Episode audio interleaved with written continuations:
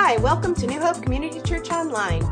The sermon you are about to hear was originally given by Pastor Chuck Wilson. New Hope Community Church, to know, to live, and to share Jesus Christ. The title for today is Kangaroo Court. Kangaroo Court Pilate's Trial, Mark 15, 1 to 15. And for those maybe younger don't know what a kangaroo court is, a kangaroo court is when you go into the court and the trial and the verdict is already decided. It's really a farce. It's, it's, it's, it's not justice. And I remember when I was a youth pastor, I was a youth pastor for 10 years, and I remember we used to go on retreats and we often would hold a kangaroo court. And Brad, do you remember the kangaroo courts? You, Diane, do you remember that? Yeah, we used to do the kangaroo courts. Brad and Diane actually helped us with these. Uh, they were, yeah, you didn't help me with them. Uh, we used to, we used to put the, um, we, we, I'd have all my youth leaders be the, the the jury and we'd stack the jury and, and then we would call the kids up one at a time for a fun time and, and we would accuse them of something and, uh, and I'd say, what's the verdict? And they all say, guilty, guilty, guilty. And, and we'd bring the kids up and give them their punishment. Uh, one, like if a kid was a hot dog, we accused him of being a hot dog, showing off. So we'd bring him up, we'd put hot dog buns on his ear and tape them and then we'd pour ketchup and mustard and everything on their head, you know. And I remember the, the Iron Man, somebody, the guy who thought he was the strongest, toughest guy, we'd accuse him of being Iron Man, so he had to do the Rocky treatment. We'd put a whole bunch of eggs in a, uh, 10 eggs in a cup and then we'd shake them up and say, now you got to drink them and he'd get all pumped up. We'd pull out his shirt and pour him down his shirt, you know, that kind of stuff. So we did all these crazy things and had a lot of fun with that. Uh, but that was the kangaroo court. And they had no chance. The kids had no chance. We were going to do something to them because they were convicted. And this is really what we're seeing here with Jesus. Not something funny, but, but a kangaroo court. It's, it's, a, it's a sham. It's not justice. Jesus is on trial. And he's not guilty, but the decision has already been made. It's already decided. And I want to look at the four different strategies used by the, this crooked prosecution here and the results because they're really the same attacks that are used today against Christianity against Christ, especially in our country. We're only going to cover the first two, and we will also see that it's really Pilate who's on trial. He's really the guy on trial, and each one of us really is facing a decision, just like Pilate was. What are we going to do with the truth? Let's pray. Father, we thank you for bringing us all together this morning. We thank you for the worship. We thank you for this communion service where we prepare to reconnect with you in a very special way. We pray for your mercy and grace now, that your Spirit would work and speak through your word and move us forward spiritually. In Jesus' name, amen. Okay, let's pick it up with Mark 15. Mark 15, this is what we're on. We're almost done with the book of Mark. I promise you, this year we're going to get through it. Remember? I promise you that. Mark 15, starting with verse 1. Very early in the morning, the chief priests, with the elders, the teachers of the law, and the whole Sanhedrin reached a decision. They bound Jesus, led him away, and handed him over to Pilate. Are you the king of the Jews? asked Pilate. Yes, it is as you say, Jesus replied. The chief priests accused him of many things. So again, Pilate asked him, Aren't you going to answer? See how, they, see how many things they are accusing you of. But Jesus still made no reply, and Pilate was amazed. Now it was the custom at the feast to release a prisoner whom the people requested. A man called Barabbas was in prison with the insurrectionists who had committed murder in the uprising. The crowd came up and asked Pilate to do for them what he usually did. Do you want me to release to you the king of the Jews? asked Pilate, knowing it was out of envy that the chief priests had handed Jesus over to them. But the chief priests stirred up the crowd to have Pilate release Barabbas instead. What shall I do then with one who is, you call the king of the Jews? Pilate asked. Crucify him, they shouted. Why? What crime has he committed? asked Pilate. But they shouted all the louder, Crucify him! Wanting to satisfy the crowd, Pilate released Barabbas to them. He had Jesus flogged and handed over to be crucified. Now, I want to, we're in Mark, but I want to jump over to John chapter 18 today and really focus on that. As you know, John, Mark was writing to the Romans and it was boom, boom, boom. He, just the facts, only the facts, but John and, and the different gospel writers were writing to different audiences, and the Holy Spirit led them to include different details. And when you take all the different details together, you get a full picture of what happened to Jesus on this day. In fact, we're going to even see Mark when he talks about the crucifixion. Boom, doesn't really describe much. Why? He's writing to people in Rome. People in Rome knew very well what the crucifixion was like. They saw him all the time. So so we're gonna i want to jump over to john 18 starting with verse 28 because he goes into more detail on this trial itself and in John chapter 18, verse start 28, I'm going to read this. Then the Jews led Jesus from Caiaphas to the place of the Roman governor. By now it was very early in the morning, and to avoid ceremonial uncleanness, the Jews did not enter the palace. They wanted to be able to eat the Passover. So Pilate came out to them and asked, What charges are you bringing against this man? If he were not a criminal, they replied, we would not have handed him over to you. Pilate said, Take him yourselves and judge him by your own law. But we have no right to execute anyone, the Jews objected. This happened so that the crowd, I'm sorry, this happened so that the words Jesus had spoken, indicating the kind of death he was going to die, would be fulfilled. Pilate then went back inside the palace, summoned Jesus, and asked him, Are you the king of the Jews? Is that your idea? Jesus asked, or did others talk to you about me? Am I a Jew? Pilate replied. It was your people and your chief priest who handed you over to me. What is it that you have done? Jesus said, My kingdom is not of this world. If it were, my servants would fight to prevent my arrest by the Jews, but now my kingdom is from another place. You are a king then, said Pilate. Jesus answered, You are right in saying I am a king. In fact, for this reason, I was born. And for this reason, I came into the world to testify to the truth. Everyone on the side of the truth listens to me. What is truth? Pilate asked. With this, he went out again to the Jews and said, I find no basis for a charge against him, but it is your custom for me to release to you one prisoner at the time of the Passover. Do you want me to release the king of the Jews? They shouted back, No, not him. Give us Barabbas. Now, Barabbas had taken part in a rebellion. So, I want to use John to get at all the different details we already read in Mark. We'll start with verse 28 again, a couple verses here. Then the Jews led Jesus from Caiaphas to the palace of the Roman governor. By now it was very early in the morning, and to avoid ceremonial uncleanness, the Jews did not enter the palace, so they, they wanted to be able to eat the Passover. So they take him to see Pilate. Uh, let me read, read verse 29. So Pilate came out to them and asked, What charges are you bringing against this man?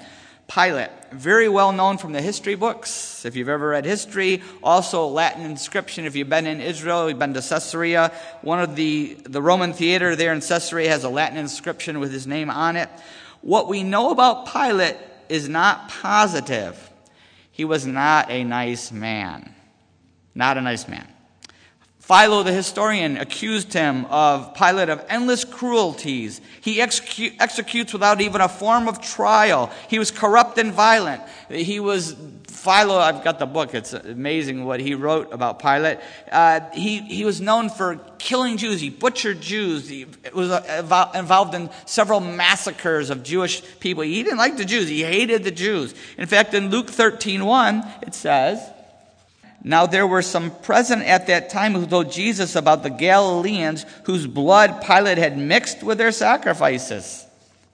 Not a nice man. Some troublemakers, he mixed the blood with the sacrifice blood. Uh, not, not, not a nice man. Uh, it's interesting that he tries hard not to, to not kill Jesus because he liked killing Jews. It's interesting that he didn't want to kill Jesus at first. He must have seen something different in Jesus. And so we go to verse 28 and 29 again, and we see that they got there early, probably around 6 a.m., so Pilate was probably extra cranky, just like we are when we get woke up for something we didn't want to get woke up for. And notice that they go inside and outside. He comes outside and he talks to the religious leaders. He goes back inside and talks to Jesus. Comes outside, goes back inside. We're going to see this the rest of the trial. And the reason is um, the Jews wouldn't come inside. And when you, you see the term there, the Jews, It's a term that John was using for the religious leaders. He's not using this in an anti Semitic sense. He's not talking about the Jewish people. How do we know that? John was a Jew, Jesus was a Jew. The, the apostles were all Jewish, every one of them. So there, there was, that was not meant as a put down in any way. John's talking about the religious leaders. That's the term that he was using that people would recognize to his audience that these were the religious leaders. And it's a very important distinction because the Jews did not kill Jesus. The Jewish leaders and the Gentile leaders combined to kill Jesus. We all killed Jesus, didn't we? It was our sin that killed Jesus. And a lot of anti Semitism torn out of there, but obviously anybody who's a true Christian wouldn't be anti Semitic. We've already talked about that many, many times. Um, the religious leaders didn't come inside, the, the, Jews, the religious leaders didn't come inside because they wanted to be clean for the Passover. We're right here at the Passover. Jesus is sacrificing the Passover, as we're going to see.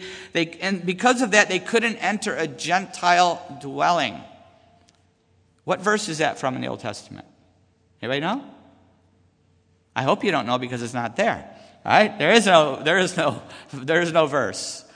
And that's because it's not in the law. The Old Testament law, it was a rabbinical addition, an interpretation that they added, kind of piled on top, but it's not in God's Word. It's not in God's Word.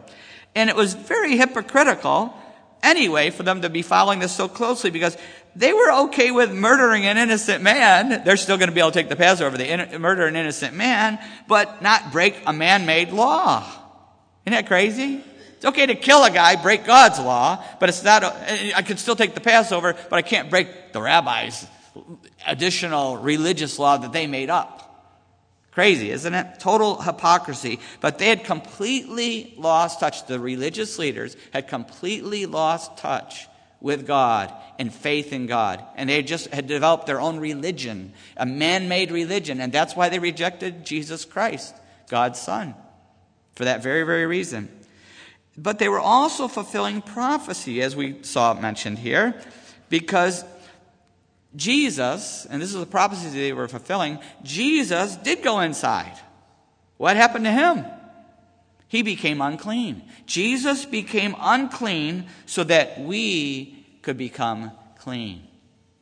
He became sin for us so that we could have our sins washed away. And not only that, he entered into the unclean Gentile home, palace there, right? He entered into the unclean Gentiles so that we as Gentiles, and I know a lot of people here are Jewish who have put their faith in Jesus Christ as the Messiah, but I'm not, and most of us here are not Jewish, and uh, we are Gentiles. But you already had the, the connection with God. But the reason we as Gentiles are able to share your Passover and enter into the ultimate Passover is because Jesus entered into an unclean Gentile place. He made the way for us in. And now we, just Jesus, the ultimate Passover lamb, who was sacrificed, who offered himself to be sacrificed. Behold, the Lamb of God who takes away the sin of the world, the ultimate Passover lamb. That all those Passover celebrations were looking forward to Jesus Christ. And now we, as Gentiles, can enter in with our Jewish brothers and sisters with the Passover lamb, Jesus Christ, and we can be washed of our sins. We can be saved. We're going to be celebrating communion today. That's what communion is all about the body and blood of Jesus Christ that made the way for us to be washed clean, that took our punishment, that took our sin, just as they would put their hands on the lamb's head and, and, and, and cut its throat and let the blood be shed.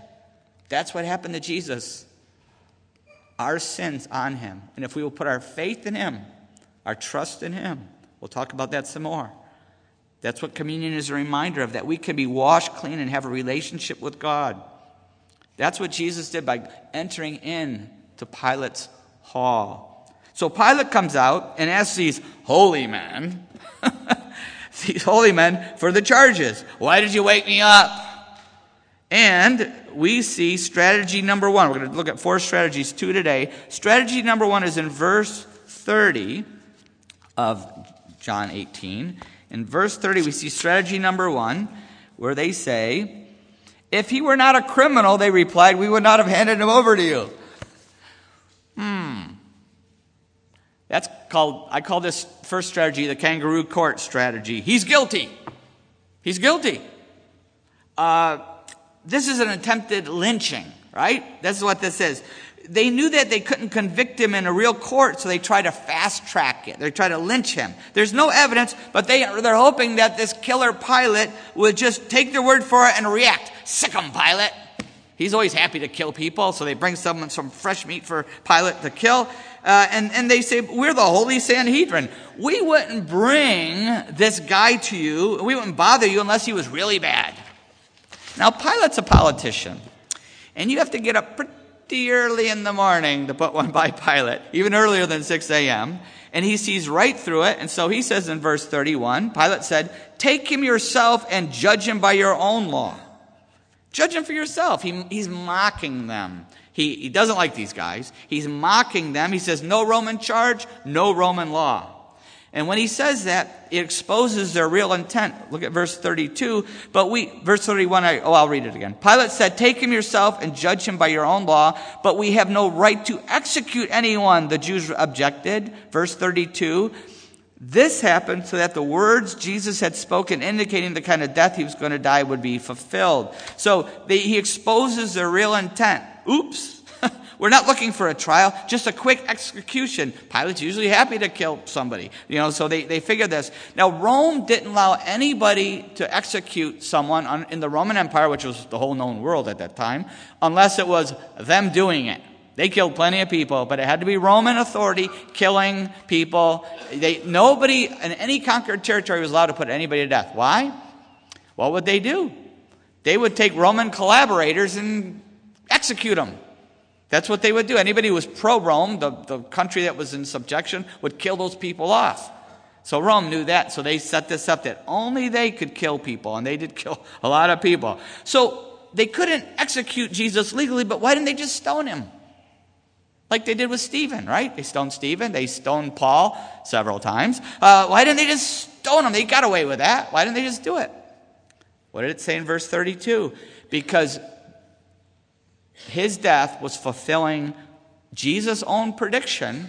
He said, I'm going to be lifted up. I'm going to die on the cross. Predicted it over and over. We saw that all throughout Mark. And the Old Testament prophecies have fulfilled the prophecies. If you read Psalm 22, if you read Isaiah 53, the Messiah is not going to be stoned. He's going to be crucified. Very detailed description of the crucifixion long before there was such a thing as a cross prophesied.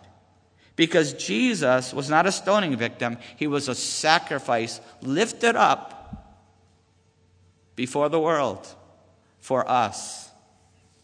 So this strategy didn't work, so they try a new one. They try a political accusation. Strategy number two. And to get at this strategy, I want to just jump over to Luke 23 real quick, one verse. In Luke 23, verse 2, all part of the same narrative, where he says, and they began to accuse him, saying, We have found this man subverting our nation. He opposes ta- payment of taxes to Caesar and claims to be Christ a king. What are they saying? He's a terrorist. He's a terrorist. He's trying to take over the country. He's trying to throw off the yoke of Rome, which is exactly what they want to do. Now, Pilate's not stupid. He knows they don't care about Rome. But he has to be careful about rebellions. And in fact, that's what finally took him down later on in his life. He has to be very, very careful. So back to John 18, 33 to 36, look how he responds here. He says, verse 33, Pilate then went back inside the palace, summoned Jesus, and asked him, Are you the king of the Jews? Is that your own idea, Jesus asked, or did others talk to you about me? Am I a Jew? Pilate replied. It was your people and your chief priests who handed you over to me. What is it that you have done? Jesus said, My kingdom is not of this world. If it were, my servants would fight to prevent my arrest by the Jews. But now my kingdom is from another place. He says to Pilate, Don't worry, you have nothing to fear politically. My kingdom is from another place. For now, Jesus' kingdom was the kingdom of heaven. It was a spiritual, not a political kingdom. He will completely rule the world someday, won't he? We've all we studied Revelation, we spent some time in there, but for now it's a spiritual revolution. And Pilate is relieved. Whew, okay, I don't have to worry about you. And he's also very curious. So in verse 37, listen to what he says. You are a king then, said Pilate. Jesus answered, You are right in saying I'm a king. In fact, for this reason I was born, and for this reason I came to the world to testify to the truth. Everyone on the side of truth listens to me. Listens to me. What is truth? Pilate asked. With this, he went out again to the Jews and said, I find no basis for charges against him. So Jesus tells Pilate the truth. He says, I'm a king and I have the truth. And this is important. And all on the side of truth, all on God's side, listen to me. And here we have a truth test, a truth test. Does someone listen to Jesus Christ? Do they believe in Jesus Christ? Do they follow Jesus Christ? Now, it's not just saying they believe, but do they actually follow Jesus Christ? Do what they teach and what they do and what they propose and support, does it follow Jesus Christ? Anyone who doesn't do that doesn't know the truth, does not have the truth. I don't care if it's a religious person. I don't care if it's a politician. I don't care if it's your teacher or your professor. I don't care if it's a philosopher or a scientist. If, it, if they don't know and follow and what they say doesn't support the Word of God and the words what Jesus have taught us, if it doesn't, they don't have the truth. We'll come back to that later, but remember that. Anything you hear that goes against God's word in any way is not true. It's a lie. Jesus says it's a lie. They don't have the truth. And Pilate says, What is truth? What did he just show? That he doesn't have the truth. He just showed what side he's on. He's in despair. Pilate's in despair. He had seen it all. He had heard it all. He had tried it all. He had smoked it all. He had he'd done it all. But he was empty. He was empty. He had the world's riches. He had the world's education. He had the world's power. He had the world's pleasures at his fingertips. If you know anything about the Romans, you know what I'm talking about. He, he had it all. He was in charge of the world. But he was empty. He was in despair. And that's uh, it's, another reminder, Ecclesiastes all over again, another reminder to us if we pursue meaning in any other way, apart from Jesus Christ, that's where we end up. Life is meaningless, it's empty. And Pilate never did go to the truth. Although we're going to talk about his wife next week when we hit the second part. Apparently, she became a Christian, but he never did. In fact, at the end of his life, he ended his life. He committed suicide. Tradition tells us he committed suicide. That's how he ended his life. Truth is staring Pilate in the face, right in front of him. Jesus is the truth. I am the way, the truth, and the life. No one comes to the Father except through me. He's staring truth in the face, but he's blind to it. But he did recognize something. He recognized that Jesus was innocent. He did recognize that. Verse 38, look what he said again. What is truth? Pilate asked. With this, he went out again to the Jews and said, I find no basis for a charge against him. He's innocent, not guilty. Not guilty. He makes the, and this is very important when he makes this declaration that he's not guilty, very, very important, because he officially, legally declared Jesus innocent. In the law's eyes, Jesus was innocent. Innocent. And that's important because we now know that when he suffered and when he died, it wasn't for what his breaking the law, it was for our breaking the law, God's law. It was our sin, our guilt. We broke God's law. Jesus was officially, legally declared innocent. He died for us. Johnnie Cochran, some of you remember Johnnie Cochran, the OJ trials. He was one of OJ's attorneys. And I remember way back, they asked him, they said, What historical figure, he did such a nice job with that trial, said, What historical figure would you like to have defended? What person in history would you wish you could have defended? And Johnnie Cochran said, I would have liked to defend Jesus. He said, Because I would have relished, I'll read you this quote, I would have relished the opportunity to defend someone who was completely innocent of all charges and a victim of religious persecution. However, because of his mission here, he would undoubtedly undoubtedly, he would have probably declined. So that's what, that's what he would have done. He would have declined because of his mission. He's not guilty. Not guilty. Now, this is usually in court where you do what? Not guilty, you let the guy go. Right? That's what normally happens at this point. But the politician Pilate tries to mollify the religious leaders because although he hates them and he loved to cut off their heads and he ended up cutting off a lot of their heads, he, he also has to deal with these guys. They're always a, a, pain in, a pain in his butt. So he tries to mollify these guys. He's trying to think, how can I get out of this mess? How can I please this power block but still do the right thing? It's a very tricky situation. How do I please these guys? But still do the right thing. So he tries to escape in two different ways. First, he tries to send Jesus to Herod. In Luke 23, we're not going to go to there today, but he sends him off to Herod and says, let Herod deal with him. That, and then it's off, off my conscience. But Herod sends him right back. Makes fun of him, sends him right back. Hot potato Jesus, right? Nobody wants to deal with this guy. Hot potato. That didn't work, so he tries an end around run. He tries to run around the end on the religious leaders and he appeals to the people. This is the whole Barabbas thing, is appealing to the people. He tries a release program. Look at verses 39 and 40. But it is your custom for me to release to you one prisoner at the time of the Passover. Do you want me to release the king of the Jews? They shouted back, No, not him. Give us Barabbas. Now, Barabbas had taken part in a rebellion. He tries a release program. He tries the Passover had an amnesty tradition, an amnesty tradition of letting somebody go that was really bad. And he figures that if he uses this system and the people pick Jesus, he figured for sure they're going to pick Jesus. That way, the religious leaders couldn't blame him for releasing Jesus. The people have spoken, right? So that's what he figured he could try to do. Uh, and he makes it a slam dunk.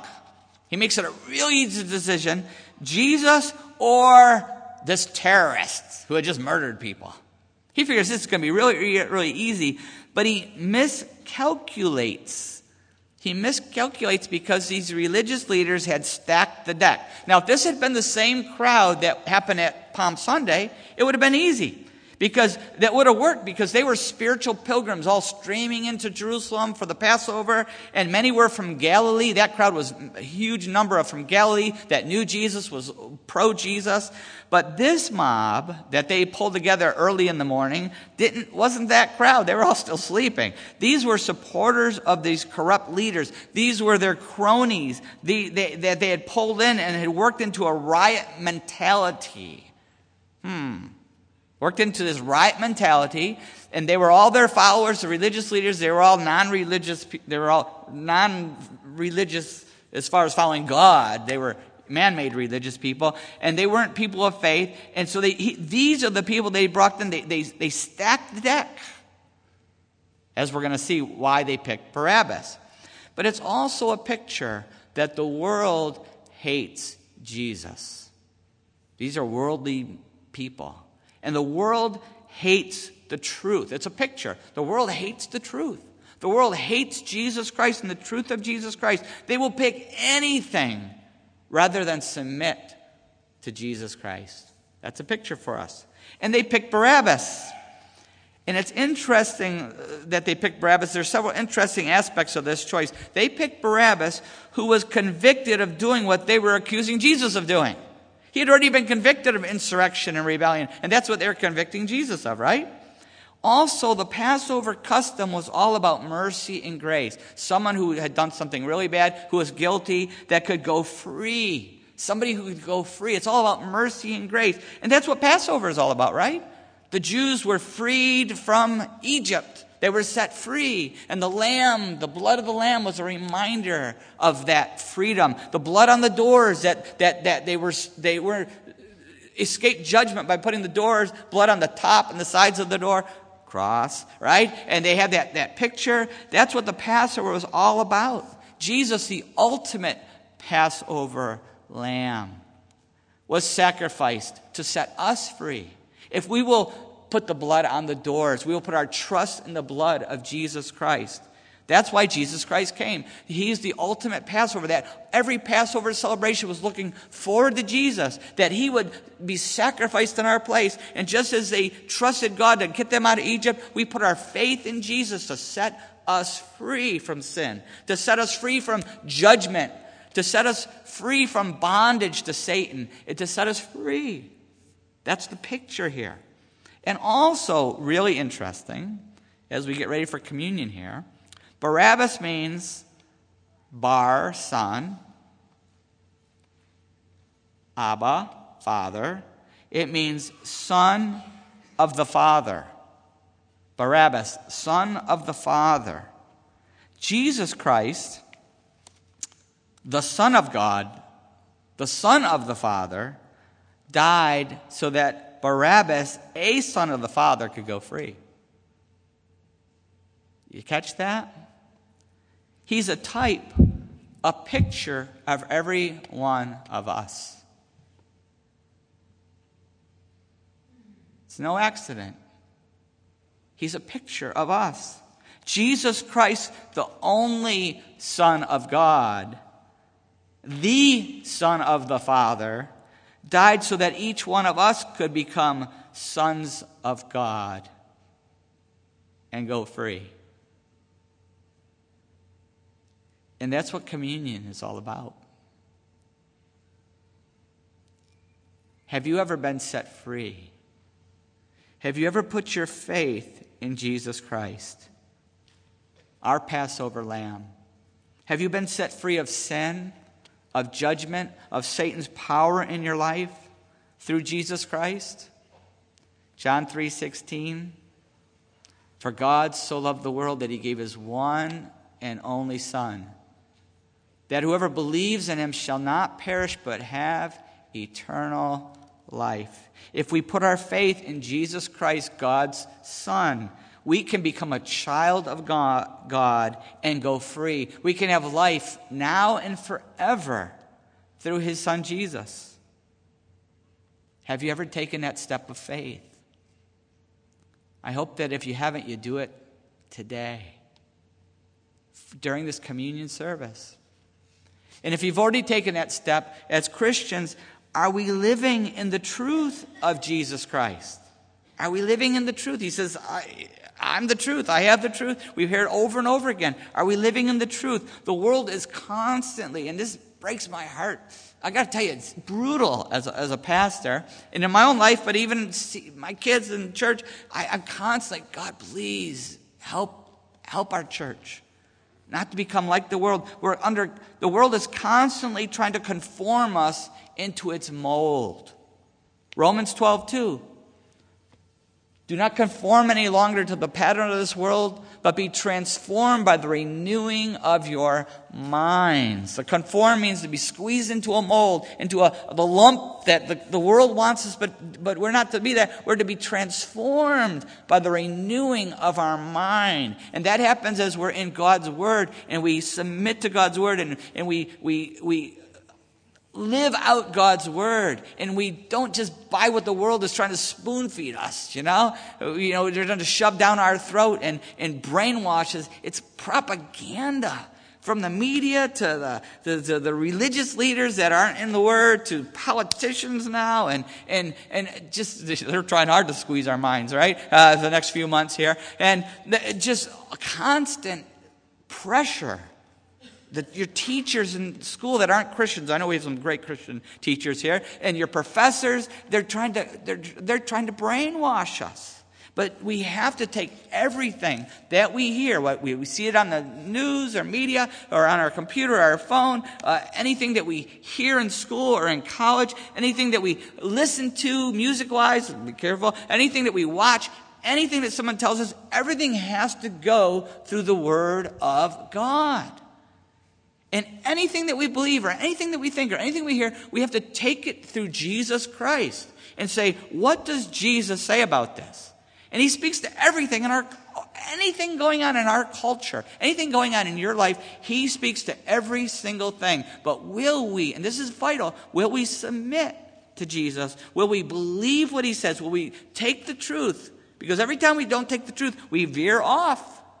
We veer off and we're susceptible and we hurt ourselves spiritually. And it's important that we take everything to Jesus Christ. That's when 2 Corinthians 10 5, and this is a vital verse, it says, for the, uh, verse 5 down here, um, verse 5, we demolish arguments and every pretension that sets itself up against the knowledge of God, and we take captive. Now, here it is. We take captive every thought and make it obedient to Christ Jesus. We take captive every thought and make it obedient to Christ. Whatever thought we have, whatever we're hearing, whatever we're thinking, and it's constantly anti Christ, right? Think about what we hear constantly squeezing us into the mold, Antichrist. We have to say, is this, I'm taking this and making it obedient to Jesus Christ. And anything that is Antichrist, I reject it. I won't listen to it. I won't buy it. I'm not going to drink the Kool Aid. I'm not going to smoke that. We make, take every thought captive, make it obedient to Christ Jesus. And this is what communion is all about, is refocusing. Refocusing reconnecting with God, taking everything in our life before Jesus Christ and saying, What, what in my life doesn't match up with, with you, Jesus? What's hurting my communion with you?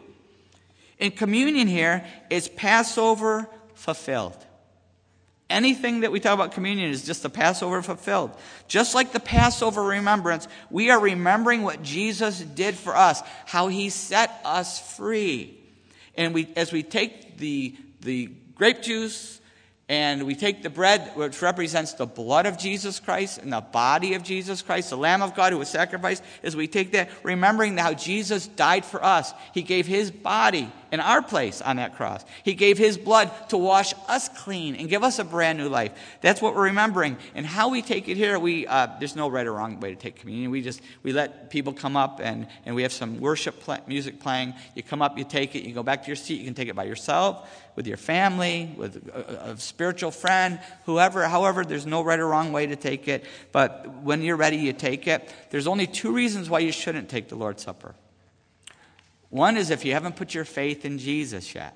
Because body, you have to be able to recognize the body of Christ. That means you've put your faith in Jesus. If you've never taken that step of faith, wait. Don't take it. It's okay. We don't take attendance. We're not videotaping. It's between you and God. But even better, put your faith in Jesus now. Put your faith in Jesus this morning and come forward and take communion. The second reason why we shouldn't take it is if there's something in our life we will not surrender to Jesus. There's a sin in our life, there's something that He's calling us to do, and we won't surrender. Don't take it very serious, discipline from Christ. But I want to encourage you to surrender, to confess that sin that you haven't wanted to let go, or to surrender something in our life or in our, our world, worldview or whatever it is, whatever the Holy Spirit has been speaking to us, anything in God's Word that Holy Spirit's speaking to us, surrender it today and come and take communion. Because it's the whole idea is to clear the way for us to connect with God. That's what it's a picture of. I hope everybody does and can take communion. It's okay. You're not ready. You want to wrestle with stuff. That's okay.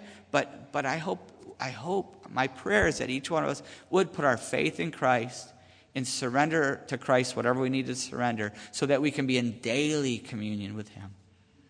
Let's pray. Father, what are you calling us to do this morning? What do we need to confess? What do we need to surrender? Who do we need to forgive or make something right with so that we can commune with you? I know you were convicting me this morning when I was praying, out walking, and praying. I know there's stuff that you were convicting me of even this morning. What do we need to confess and ask for forgiveness for so that we can really be in close intimacy with you?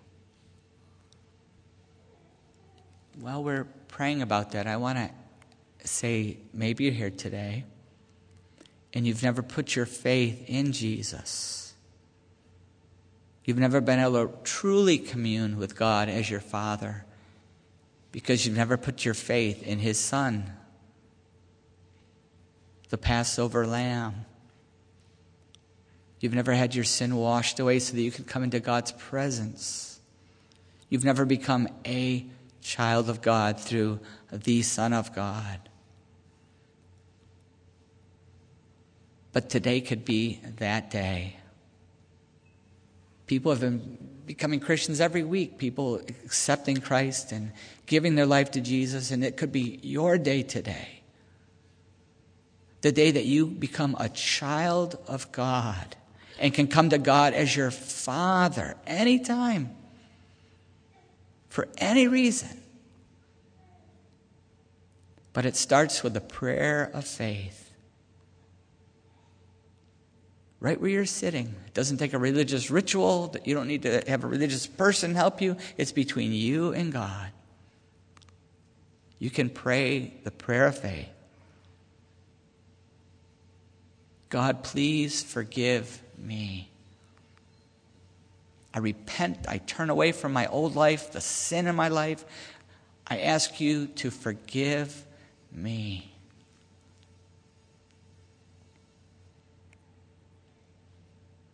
Because I'm putting my faith in your son Jesus.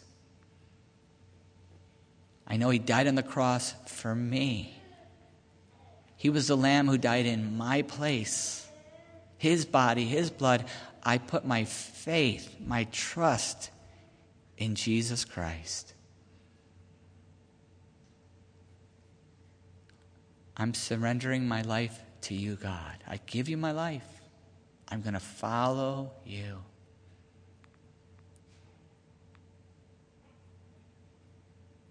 Forgiveness, faith, and following.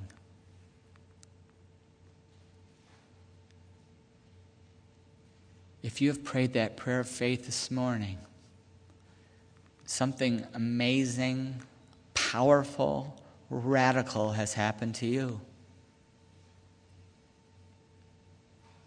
Your life will never be the same because you now have life. Life now, and it's going to extend throughout all of eternity. You can now commune with God as your Father anytime, any second. And I want to encourage you to let somebody know. Maybe you came with a family member or a friend. Let me know on the way out. Fill out the card in the bulletin. Send a text. Send me a text. Send me an email. Let somebody know so that we can encourage you in your new faith.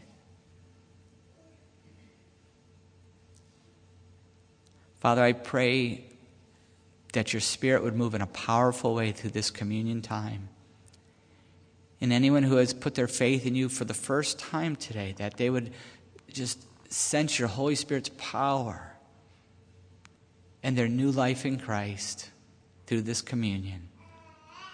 We pray it in Jesus' name. Amen.